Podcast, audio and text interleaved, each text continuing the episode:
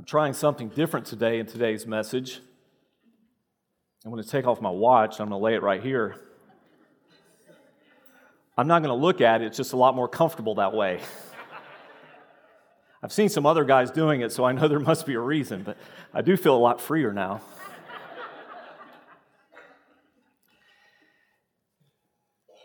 I want to share a confession of sorts today. I used to pastor a really shallow church. And I want to tell you a bit of how we got there. When I was a young man thrust into the role of pastor, and when I say thrust, it was an unexpected resignation. I was a young, at that time, still very unseasoned, very green youth pastor. And stepping into the role the next Sunday, someone needs to preach. I began to. Over the next several months, no one else stepping up and no one else accepting the call, I continued to. And after about nine months of doing this, the church said, let's call this guy. Kind of, I think, in hindsight, with the mentality, what have we got to lose? Church attendance in those days was running about 150. And if you'd asked me what my aim was, it was to build a big church. What can we do to get as many people here as possible? By many measures, the church wasn't healthy, and and we were struggling in a lot of different ways. And I began a trajectory of church growth sort of principles. And being influenced by some of the models that were so prevalent in the culture at the time, I can remember reading in 1996, like a dog drooling over a bone, The Purpose Driven Church. I went out to Willow Creek in Chicago and I saw church growth seminars I even went, and I almost say it with great shame today, don't judge me. I even went out to the Crystal Cathedral and heard a lecture on church growth and church health. And using those principles, we began to grow and people began to come. As I look back now on one of those moments that sort of marked the pinnacle of, of, of attendance growth, but certainly also marked a low point in terms of spiritual growth, we launched something on Saturday nights called 517. Now, thinking ourselves to be really clever doing this, what we were actually doing was copying something that we had seen at North Point Church in Atlanta when they did a service called 722 on Tuesday nights aimed at college students young professionals. Well, not knowing exactly what 722 meant, I knew what 517 meant. I can tie this one to Scripture. That's 2 Corinthians 5.17. If anyone's in Christ, he's a new creation. Old things have passed away. Behold, all things are new. Perfect. Different on purpose. 517. So we launched this second service on Saturday nights, and within a few weeks, we were just busting up the seams. Um, people were coming, we were really kind of surprised. Even got a, an article, a cover article on the front page of the religion section of the Palm Beach Post. I laminated this to keep it not as a reminder of success, but as a reminder of, of failure. That's a picture of a young me, 34 years old. I'm wearing a cool shirt that says 517 on it. Behind me was our brand new screen with some scripture on it, which I probably didn't explain very well, but it was there. Let me read you the indicting first paragraph of this article. A teenage girl with low cut jeans and a bare midriff skipped through the crowd of worshipers leaving church on a recent Saturday night. She called up to her mother in the parking lot. She shouted enough for even passing cars on Jensen Beach Boulevard to hear, Man, tonight was awesome. And it was. We sang Bon Jovi and and I preached a message that was probably more influenced by Bill Hybels than it was the Apostle Paul. But over those next several months, God began to work in my life and began to convict me and challenge me that what we were building here was something shallow and superficial. You know, when I came to First Baptist Church of Jensen Beach, we had, like many churches in our flock and our brand, Southern Baptist, we had a lot of members who were not attenders. I mean, a lot. We were averaging about 150, as I said, my first year. And we probably had, oh, I don't know, maybe, maybe 1,000 members in those days. And I realized as an attempt to repair that problem, I was only facilitating it. Unintentionally, we were thinking we were doing great gospel work, but our gospel was a truncated one. Forgiveness only. We'll disciple later if we can, but at least we can get them into the kingdom. I remember one pastor saying, as he sort of denied the, the need for discipleship in the church, he used an analogy of uh, a, a baseball player and a batting average. He says, You know, I hear these guys talking about, you know, we're not discipling them and they're falling away, but brother, I'd rather stand at that plate and hit 300 than not take a swing at all. And that's probably what their church was doing. And As I look back at our numbers, that's probably what we were doing. Maybe batting about 300 in terms of those who were baptized and who really stayed. And I look back now and I wonder how many false conversions we really had. I wonder how many people made a decision in the moment born out of emotion or sentiment, or simply just as a insurance against maybe, in case it's real, going to a hell that they're not quite sure they believe in. We created a consumer, me centered church. As I look back, I know in those years many have fallen away. Over the next eight years of that church, I made it my point to be anything but purpose driven or seeker sensitive or anything else but spirit filled and scripture focused. And the church began to change, praise God, and we began to grow in a good sort of way. Disciples were made, and missionaries were sent, and God began to do things. But I thought in those days, what have we lost? And I look at the culture of church around us. I don't know if any of you have looked in the last week or so at the latest report, 2022 State of Theology. If you haven't, Google that. State of Theology. It's a combined study done by Lifeway Christian Research, which is our own Southern Baptist arm of research, and Ligonier. And you'll see numbers that are absolutely shocking. And when I say shocking, don't pay so much attention to what the world thinks. I pay little attention to that myself, nor really care. I don't expect the world to uphold standards of truth and biblical beliefs. Look at what the evangelical church says they believe. In Jude, verse 23, we're told to contend for the faith. Contend for it. The faith once and for all delivered to the saints. But the modern church, churches like us, evangelicals, we're surrendering the faith. When huge percentages of us don't have a right understanding of God or Jesus or the Holy Spirit, don't have a proper confidence or trust in the scriptures, don't understand the role of the church, which is not just ancillary, it's not just an accessory to your faith, but an absolute biblical essential to be connected to a body of believers. We wonder why we're losing.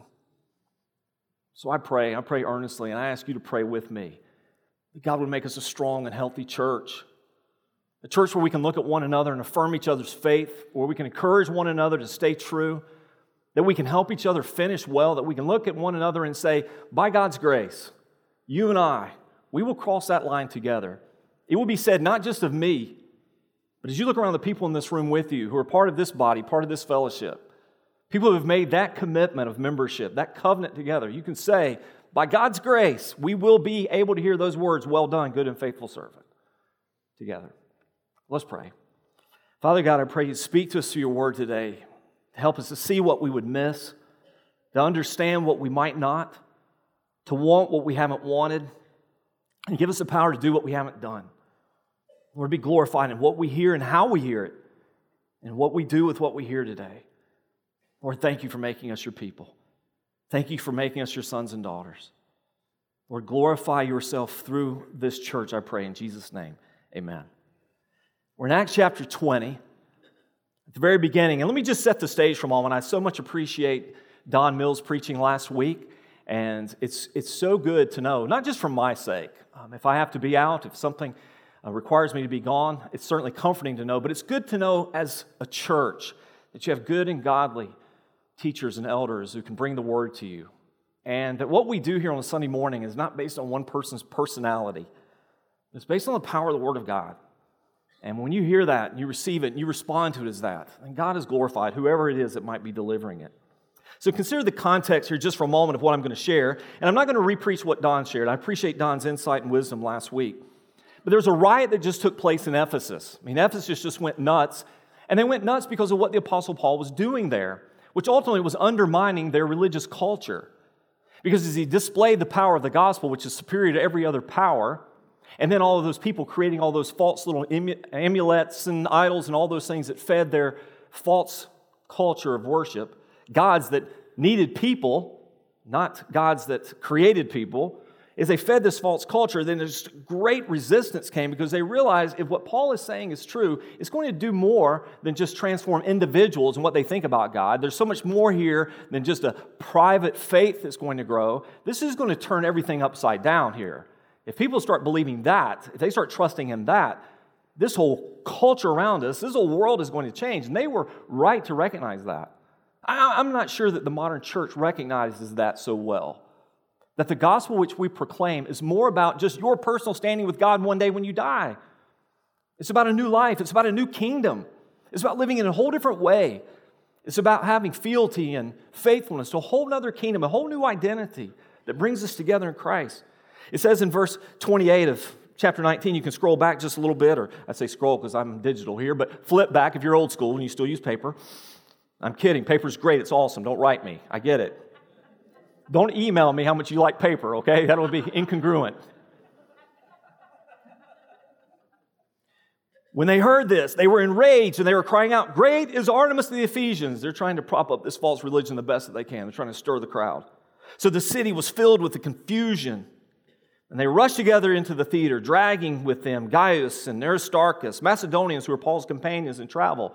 They're trying to find someone that they can prosecute for what's been said. Verse 32 sounds so much like every riot in every place, in every time in history.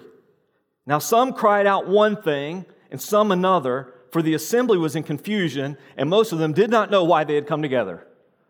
You look at some of the junk that we see happening in cities and places and riots and protests. Fools gathering together to protest that which they know not. We don't even know why we're here, but we're mad about it. I don't want to make this point from that text because it's clear that something is happening here that threatens the system it threatens the daily routines of people. It threatens the beliefs, the values, the very culture. And it challenged me with this thought, and I just present this to you without much commentary. If our gospel culture, as a, as a people of God, as a church, what we believe the gospel is and does in us, if that's not colliding with our secular culture, then it's likely that we've already been assimilated far more than we realize. If what we believe as Christians, formed by the Word of God, transformed by the power of God's Spirit in belief of the gospel, if that doesn't put us at odds with the culture in which we live, maybe we're really being assimilated and don't realize it. You know, so many of the issues that are critical to Christians today are being falsely categorized, miscategorized as political issues. But they're not political issues, they're moral, scriptural, biblical issues. They're Christian issues. Life is a Christian issue. Life, beginning at conception, is a Christian issue. It's not a political issue, that's a biblical moral issue. And it really doesn't matter which party affiliation stands on the right side of truth. We stand on truth. We stand for these things. And if our beliefs aren't bringing us to some point of collision, so that at least we're being marginalized or minimized, mocked even, eventually persecuted, then we're probably doing it wrong. We're probably doing it wrong.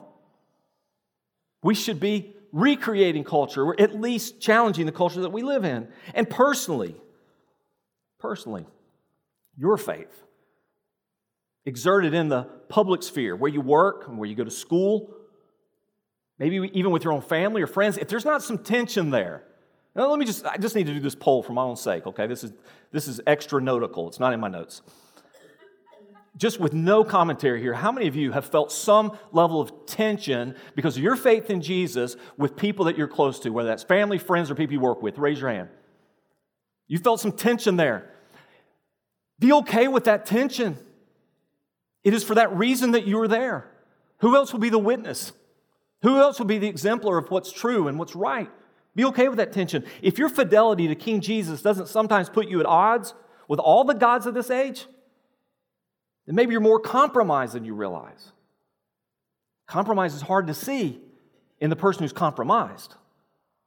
It's easy to spot in somebody else, particularly someone that you haven't seen or talked to in a while, and you can see, wow, how did you get there? You didn't used to think this way. You didn't used to believe this way, but now you do. How did you get there? By many steps of compromise. But it's hard to see in ourselves when we're doing this, when we're capitulating to the culture over and over. So here's a diagnostic question. I've read an interesting book. I don't know that I commend it to you yet because I haven't finished it, so I'll hold my commendation in reserve. But the book is called Being the Bad Guys by an Australian pastor named Stephen McAlpine. In his book about being the bad guys, he describes what's happening in our culture that now has sort of put us at odds. I mean, there was a time, particularly in American culture, well, whether or not people agreed with you believed what you believed, went to church with you, they at least considered you to be of good character. You know, there was a time in American culture, particularly in the Deep South Bible Belt culture, where those Christian folks were pretty good folks. The kind of person you'd like to have as a neighbor, the kind of person you might like to hire in your business, uh, the kind of person that you might want your son or daughter to marry one day. Even if you weren't one, or even if you thought they were a little bit crazy, a little bit out there, a little bit old fashioned, you thought highly of them. Well, that's changing today. To now, to be a Christian, you're not wearing the white hat anymore, you're, you're wearing the black one. The enemy of our times, the enemy of culture. And we're seeing this over and over and over. And so the diagnostic question for us all is this just to think about. I want you to ruminate on this one. Are you willing to be the bad guys? I don't mean to be the jerks or the haters, the malcontents, the complainers. I'm talking about are you willing to stand up against the culture that you live in so that people say, you're the problem? You're the reason we can't progress. You're the reason there's conflict. It's, it's you, it's your beliefs, it's your values. Are you willing to be that? Are you willing to be godly even if it means being strange? Some of you know what I'm talking about. You've got family or friends or neighbors that already think you're weird. What's wrong with you? What do you? It's 2022 for goodness sake. What's wrong with you people? Are you willing to be considered strange? Are you willing to speak truth, even if it's divisive or unpopular?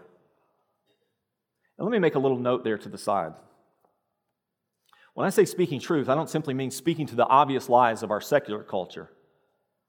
I mean speaking truth to the more pernicious lies of our religious one. Some of you are gathered with us Wednesday night for citywide prayer. You know, when you're gathered with people in prayer and people pray aloud, there's a word that we say together, typically. Let all God's people say, Amen. When you say amen to a prayer, what you're saying is, I agree with that. I concur. May it be so, O Lord. Amen.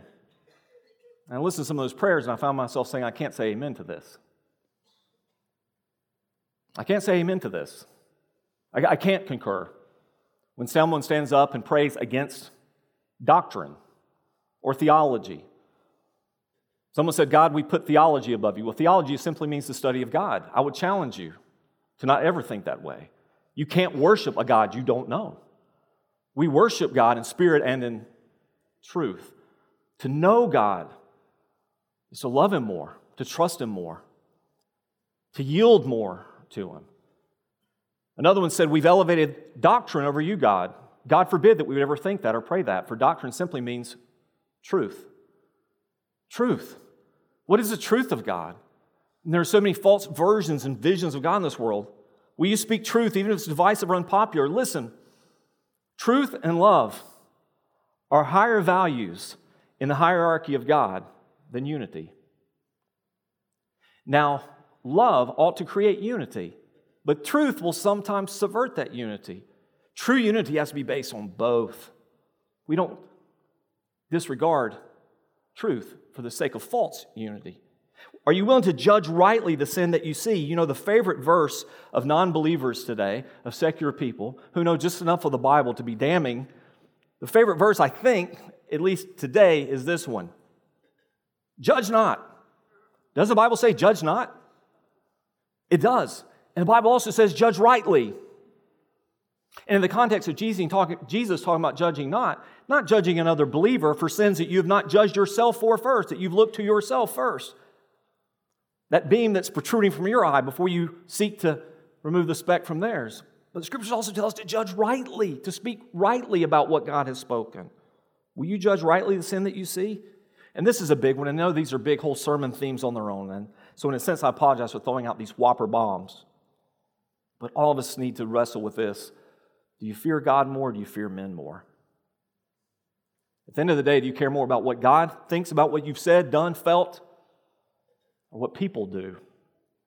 So, in that sense, be the best bad guy you can be. Love God and love people and tell the truth and live a righteous life. So that's a little bit of the background. Now we start the sermon. So now you can start listening. And look at my watch. I'm going to talk about two cultures in Acts chapter 20 very briefly. This is a two point message. Two cultures. Two cultures that are foundational for any healthy biblical church. The first is a culture of encouragement. A culture of encouragement. After the uproar ceased, Paul sent for the disciples, and after encouraging them, he said farewell and departed from Macedonia. When he had gone through those regions and had given them much encouragement, he came to Greece. There he spent three months, and when a plot was made against him by the Jews as he was about to set sail for Syria, he decided to return through Macedonia. Sopater, the Berean, son of Pyrrhus, accompanied him, and the Thessalonians, Aristarchus and Secundus, and Gaius of Derbe, and Timothy, and the Asians, Tychicus and Trophimus. These went on ahead and were waiting for us at Troas. But we sailed away from Philippi after the days of unleavened bread, and in five days we came to them at Troas, where we stayed for seven days. Now, be honest for a second here. Those of you who are faithful to your Bible reading, and you're doing your Bible reading plans, when you come to a passage like Acts 20, verses 1 through 6, tell the truth here, this will be good for your soul. You skip right over it. Raise your hand. All these names, Soper, Troas, Boaz, I can't even. I, what, what's, the, what's the meat of this? We skip right over, right? Names matter. Now, they surely mattered more to the first century church who knew these men, knew their identities, knew their backgrounds, knew their testimonies. It mattered to them. In the telling of these names is the telling of testimony. It's interesting, even some of the backdrop of some of these names. A couple of these, couple of these men, just by virtue of how they're described and how their names are, you would say these are probably influential people. Men like Tychicus, Trophimus. But Secundus, anybody have an idea what Secundus means? Second, probably a slave, a secondary person. Here in the economy of God, under the power of the gospel, you have elites and slaves, all equal in Christ. You have this new community of believers. And here's what they have done from all of these places where the gospel has gone Sopater from Berea, Aristarchus, Secundus, Thessaloniki, um, Gaius from Derbe, Timothy from Lystra, Acts 16, um, from Galatia, Tychicus and Trophimus, Ephesus, all over all the places where these where the gospel is gone, what do we see happening? converts, disciples being made. And not just converts, not just people saying, Yeah, I believe that I want to go to heaven when I die. What do I need to say or pray? But people who are now are part of the movement, people who are now part of the team.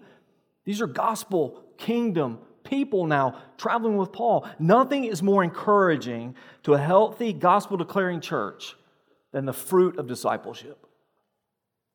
To look at what God has done over time and to be able to see testimony after testimony that are living examples of Ephesians chapter 2. But such, such were some of you, but Christ. Man, nothing would be more encouraging to us than that, to be able to look back and say, look what God has done. Look whom God has saved. Look what God has done in their lives. Look now where the gospel is going. Because there were no Christians at that business, there were no believers on that team, there were no Christians in that classroom. I'm the first Christian in my family, and look what God has done. That's the power of real discipleship there. It says a few times that Paul encouraged them. How does Paul encourage them? How did he encourage them? I don't see Paul as a real rah rah sort of guy. I, I just don't. Paul would not make a very compelling motivational speaker. If Paul were paraded in front of modern churches today, I don't think anyone would want what he's selling, honestly. Small of stature, not particularly handsome in appearance, physically beaten down over the years of violent abuse and suffering simply for following Christ. He was actually rather plain in his teaching. He said to the Corinthians, I decided to make known nothing to you except Jesus and Him crucified. Probably redundant, probably very methodical probably very plain, and probably living a life that most people really don't want any part of. You're saying if I follow Christ, I get that? Pass. And yet, he's encouraging them. It wasn't by his personality, it wasn't by clever stories, it wasn't by emotional manipulation. If you want a hint, look at Ephesians chapter 4. We're in Ephesus, by the way, Acts chapter 20. If you want to read the parallel of what God is doing, read Acts, these later chapters, and put Ephesians beside it. Ephesians chapter 4, What do he say is the work of the church and the work of those who teach and lead? To equip the saints for the work of the ministry, for building up the body of Christ, until we all attain to the unity of the faith and the knowledge of the Son of God, to mature manhood, to the measure of the stature of the fullness of Christ. So we may no longer be children, tossed to and fro by the waves and carried about by every wind of doctrine, by human cunning, by craftiness and deceitful schemes. How is he encouraging them? He was encouraging them to do the work of the ministry. He was encouraging them in biblical unity based on the knowledge of God. He was encouraging them in maturity in Christ to be like Jesus. He was encouraging them in discernment and theology so that we're not children anymore, tossed about by every wind of doctrine. I would say, in a nutshell, he encouraged them with the Word. It's the Word of God that was forming them. It was the Word of God being taught to them that was shaping what they thought and believed and how they acted. That's how he encouraged them. He encouraged them by opening up the Word and speaking it to them the words that God had given him. How do we encourage one another, by the way? If it's not just the work, and it's not, hear me, hear me on this point. It's not just the work of the apostles, it's not just the work of the elders to encourage the people. The work of encouragement is, is ours together, it's each other's. It's for you to know well the people that you are a family with, people that you're connected to supernaturally in Christ and to encourage them. Now, it's fine if you let me know sometimes, hey, do you know so and so is going through this? So and so is hurting and suffering this. But it's not fine if you don't know and you don't do anything, if you don't encourage. That's our role together. We encourage one another. If you want a hint on encouragement, consider Hebrews chapter 10, verse 24 and 25. Let us consider how to stir up one another to love and good works. That's encouragement. How do we stir each other up? How do we stir each other up to love each other and do the right thing, do the things that God wants us to do? How do we do that? Not neglecting to meet together, as is the habit of some, but encouraging one another, and all the more as you see the day drawing near. I can't tell you from that passage everything there is to know about encouragement, but I can tell you this. I can tell you where it starts. It starts by showing up. It starts by showing up. It starts by being in the room. It starts by being here when the body of Christ gathers together. There's more to it than that, but there's not less to it than that. And in fact, there's a contrast here not neglecting, neglecting to meet together, but encouraging one another. When you're neglecting to meet with the body, and you say, hey, I don't know if you notice this or not, but we're, we're like, we're here. I get it. But everyone's not here, and you know those are not here that ought to be here. The starting point for the church, not an optional end point, the starting point for the church is to gather. That's what it means to be the church. The ecclesia of God. That's your Greek lesson for today. Ecclesia, gathered. The gathered people of God. That's what we are on Sunday mornings. We're the gathered people of God, and our role is to encourage one another. When you neglect to meet together, you're discouraging it. You're discouraging each other. You're discouraging our evangelistic witness because there are hundreds of us out there. Hundreds of us out there who say they're members of Calvary and they don't ever come. They don't, they don't, they don't show up, they're not here. And we're out there trying to reach that same community that they're all mixed in, intermingled with. As we're trying to evangelize somebody at the office, they know somebody else at that office who says they're a member here and shows no interest in spiritual things and doesn't go to church and lives a life completely indistinguishable from the gospel. Or somebody out there that's a malcontent or a complainer doesn't go to church, but they love taking shots at the church they used to go to. Sometimes sprinkling in a bit of truth, sometimes telling outright lies, and we're trying to evangelize them. We're trying to represent Christ out there. It's discouraging for our evangelism. It's discouraging for the new believers in this room who we're preaching one thing to when they come into membership and we're saying, this is what a member is, and this is what a member does, and this is what we aspire to together. And then they spend six or seven months among us, they say, but a lot of those people don't do that, do they? I guess being a Christian isn't quite what I thought it was after all. And we keep reinforcing those old stereotypes that we're trying to undo through generations of church malpractice. Just get saved and then live how you want, as if that's real salvation at all. We encourage one another by showing up. First of all, is a culture of encouragement. Second culture, a culture of resurrection. A culture of resurrection. This morning, as we gathered in prayer in the sanctuary at 8 o'clock, as we begin every Sunday praying for what happens in this room, what happens in our small groups, what happens from preschool through every life group, and, and praying for the people, One of the things we prayed for in line with Paul's great prayer in Ephesians chapter 1 is that we would understand the power of the resurrection. Not just believe it as a historical event, but understand what does it really mean that Jesus is resurrected and that same mighty power that raised Jesus from the dead is at work in us who now believe? What does resurrection power look like? That we would glory in the resurrection, that we are made new in Christ, and one day we'll be raised to everlasting life. What does that mean, this power of the resurrection? Consider the rest of this passage. On the first day of the week, when we were gathered together to break bread, Paul talked with them, intending to depart on the next day, and he prolonged his speech until midnight. There were many lamps in the upper room where we were gathered. And a young man named Eutychus, sitting at the window, sank into a deep sleep as Paul talked still longer. And being overcome by sleep, he fell down from the third story and was taken up dead. Let me pause there for a moment. First of all, to say thank you that none of you said amen to that. I also want to point out that this was probably an evening service, okay? So it's not like Paul went all day long. Now, if you're looking for some application of this, some of you are looking at some seriously low hanging fruit here. No, the problem here is not Paul's long windedness, okay? Nor should you be pointing fingers at the people around you that you notice sleeping every single Sunday. There's something more at stake here. It's a funny sermon. I, I get it. It's, it's a funny text in, in a not really funny way. I mean, Paul's preaching, he keeps going on and on. Some kid sitting in the window falls asleep. Thankfully, you'll fall asleep in a chair, and the worst thing that could happen to you is you'd land on the floor, but he went a couple stories down. But look what happens next. But Paul went down and bent over him. Taking him in his arms, said, Do not be alarmed, for his life is in him. When Paul had gone up and broken bread and eaten, he conversed with them a long while until daybreak, and so departed.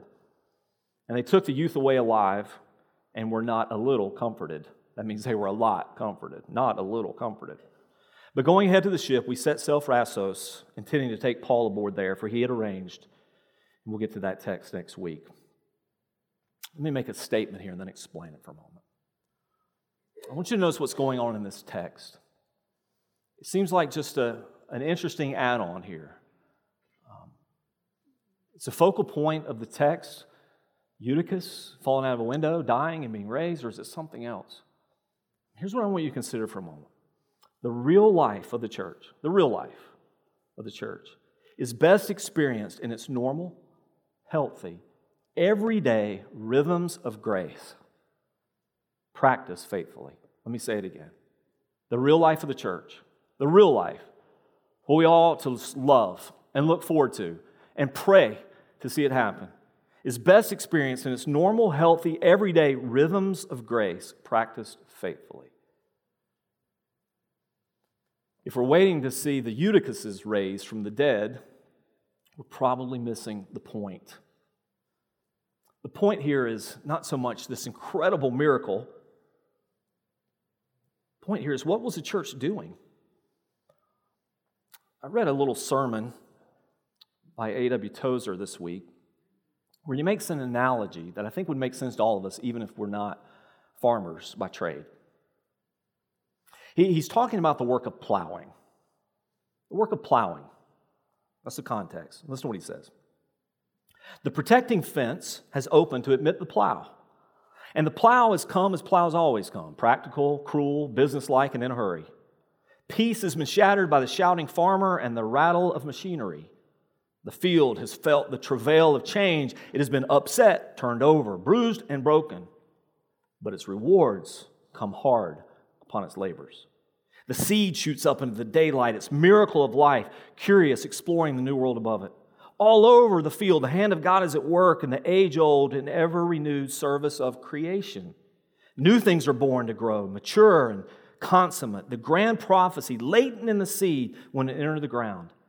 And he said this Nature's wonders follow the plow. It makes sense, doesn't it?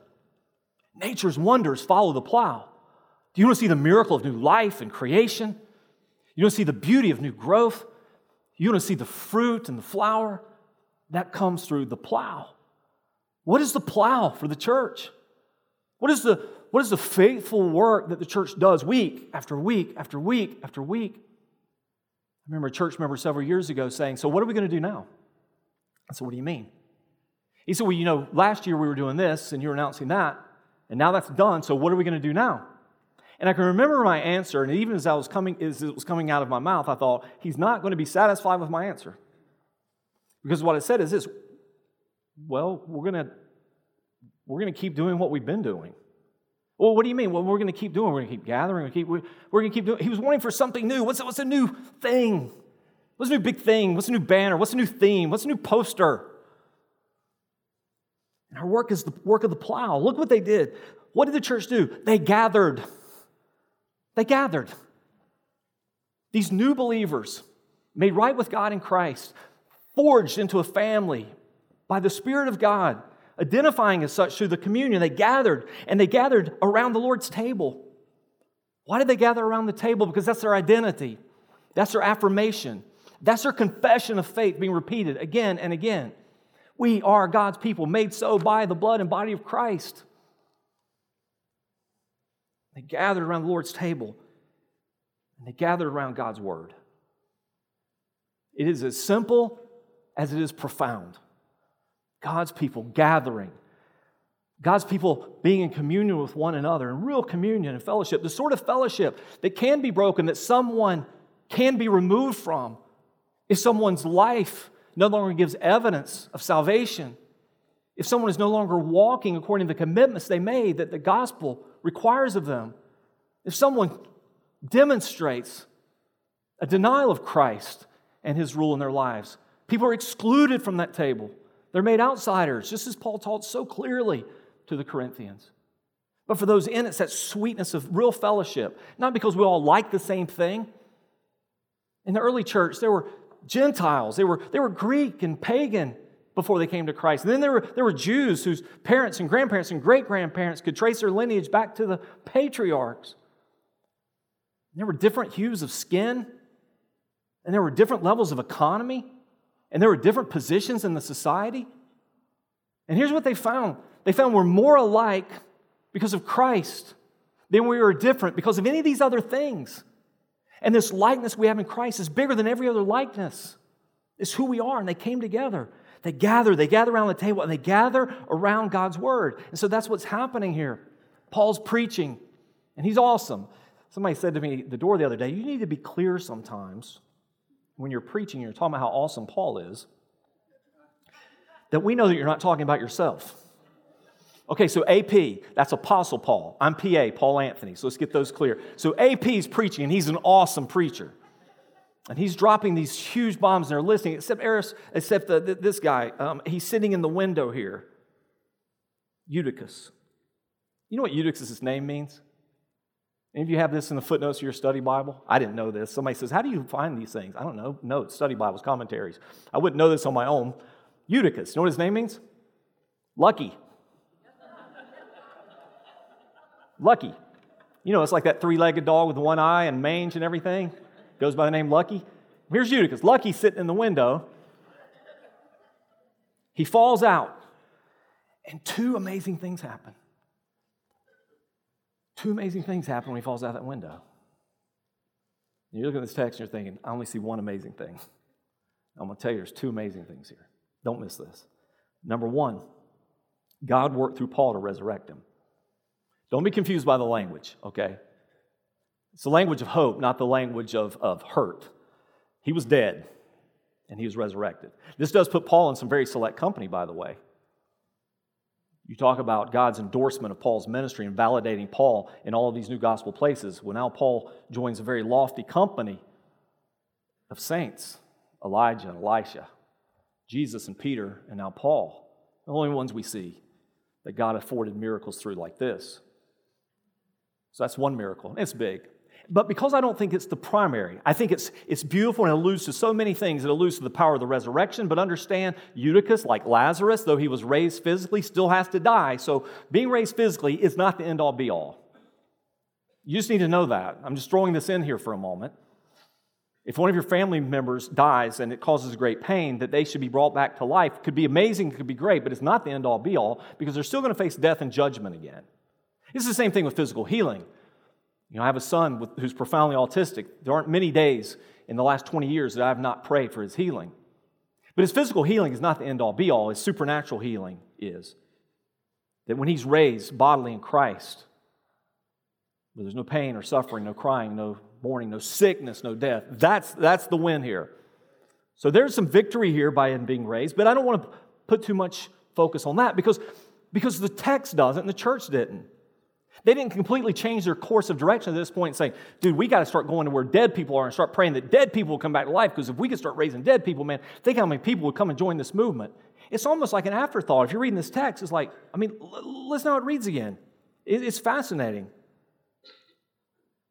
Paul went down, bent over him, taking up his arm, says, Do not be alarmed, for his life is in him. And when he had gone down and broken bread and eaten, he conversed with them a long while until daybreak. That's miracle number two. They went right back to worship in the Word. Did you catch that? They went right back to it. I mean, you think that would be it? Like, whoa, whoa, hold up. Let's talk about what just happened here for a moment. But they knew that the power of the church and God's work through them was not in the rare and the exceedingly obviously supernatural, but was in the routine, the rhythms of grace. God's people gathered together as a people. God's people sharing baptism and communion with one another. God's people hearing the word and receiving the word. And I put this statement as sort of a summary statement. So let me read it to you. We may, at God's own discretion, experience on occasion the visibly, profoundly, shockingly miraculous. We may. We should not discount that. If God should choose to do that or work in that way, so be it. We may experience that, but it is the consistent, faithful work and witness of the Word that gives new life to the spiritually dead and renews life for the spiritually sick or weak. We may experience that Eutychus moment, but we're much more likely to experience the every time we gather moment of sowing, plowing, praying, of teaching, of saying and singing, of praying and waiting for God to work. I'll leave you with this question and it's a question I borrow from a very helpful book called Word Centered Church. Word Centered Church by Jonathan Leeman. And in his introduction, he asked this question, and I ask it of you, and then I'm going to close. What's the one thing we need to create and grow at church? What's the one thing we need to create and grow? Actually, to create and grow a church. What's the one thing we need to create and grow a church? Leaving aside the matters of the ordinances, baptism, Lord's Supper, and ministerial offices, what is absolutely necessary? A building? A program? Answer God's Word working through God's Spirit. The one essential. God's Word working through God's Spirit. Somebody in a group of people has to pick up a Bible and read it. And someone has to explain it so that people will understand it. And when this happens, the Spirit begins to work upon people's hearts, causing them to believe the words and give a proper weight to them. The people then repeat the words in their songs and in their prayers. They repeat the words of God to one another throughout the week, and they call still others to believe those words. Their lives begin to be shaped by the words, so they begin to live differently at home, at work. And they discover that these words are life giving, hope giving, and love producing. That's it. That's what we do. That's what it means to be a church. That's a life giving church. I want you to pray with me this morning. Listen, as you bow your heads in prayer and consider what your response is going to be, I want you to spend just a couple moments in just contemplation, thought. You know, in the business of our days and weekends, we, we afford ourselves precious little time to think, to consider, to meditate, to contemplate. With your heads bowed, I just ask of you, I put a little statement in your notes just to prompt you. Therefore, I. Therefore, I what? What is my therefore from this today? As a believer, has what you heard prompted you to do anything different? As a church member, to love differently or care more explicitly or to pray more particularly or specifically? What is it? What is your there for? To talk more confidently about Christ? Maybe your therefore has a person's name attached. And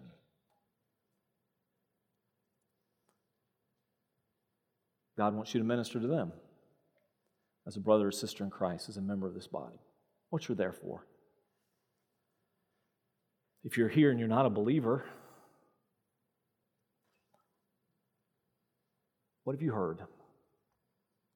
God is calling you into something great. He's calling you into a whole new life. I mean, it's not just believing something different or trying to live in a different way that's just not natural to you. It's calling you to a new life, to not be who you used to be, to be who He created you to be. It's sin that not only damns us before God in judgment, but it destroys us, how we think and how we live and how we feel and everything about us. It's a death bringer. No one conquers it, overcomes it. We're all slaves to it until we're set free supernaturally. God wants you to set, set you free of, of sin and condemnation for it. He wants you to bring, He wants to bring you into a relationship with Him that's real and genuine, that's life-changing, life-giving. And he wants to give you a family, a people, a place, not a building or a program, but a people, a family. What's your response? And maybe you're here this morning and you're a believer and you're thinking about church, looking for church. Maybe something I described today strikes a chord in your heart, your spirit, and the Spirit of God echoes it. He says, Yes, what he's saying is true. Maybe that's what you're looking for in a church. That's what you need in a church.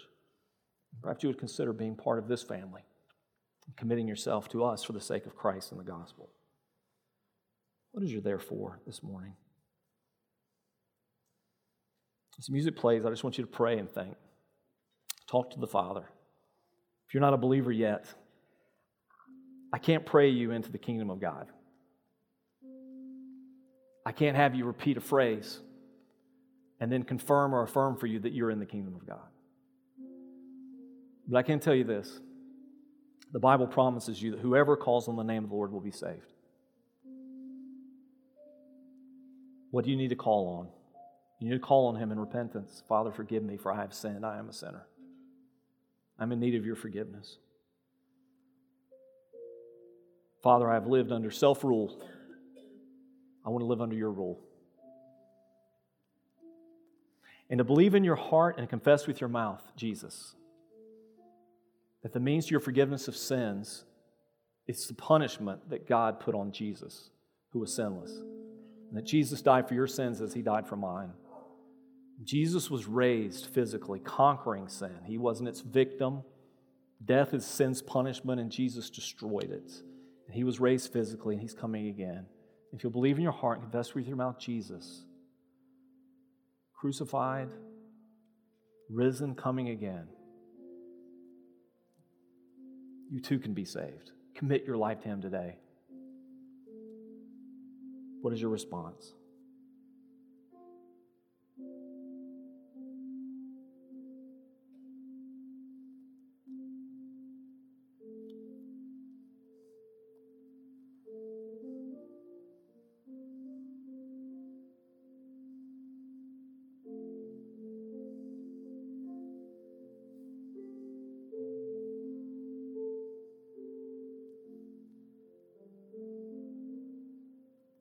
Father, by your Spirit into every heart, I ask you to speak today. Draw to yourself those who are not yet yours so that they will be. Pray that people will respond to you in faith today, believing and confessing and trusting. And I pray that our church will be strengthened to persevere for the sake of the mission and for the glory of your name. For these things I pray in Jesus' name.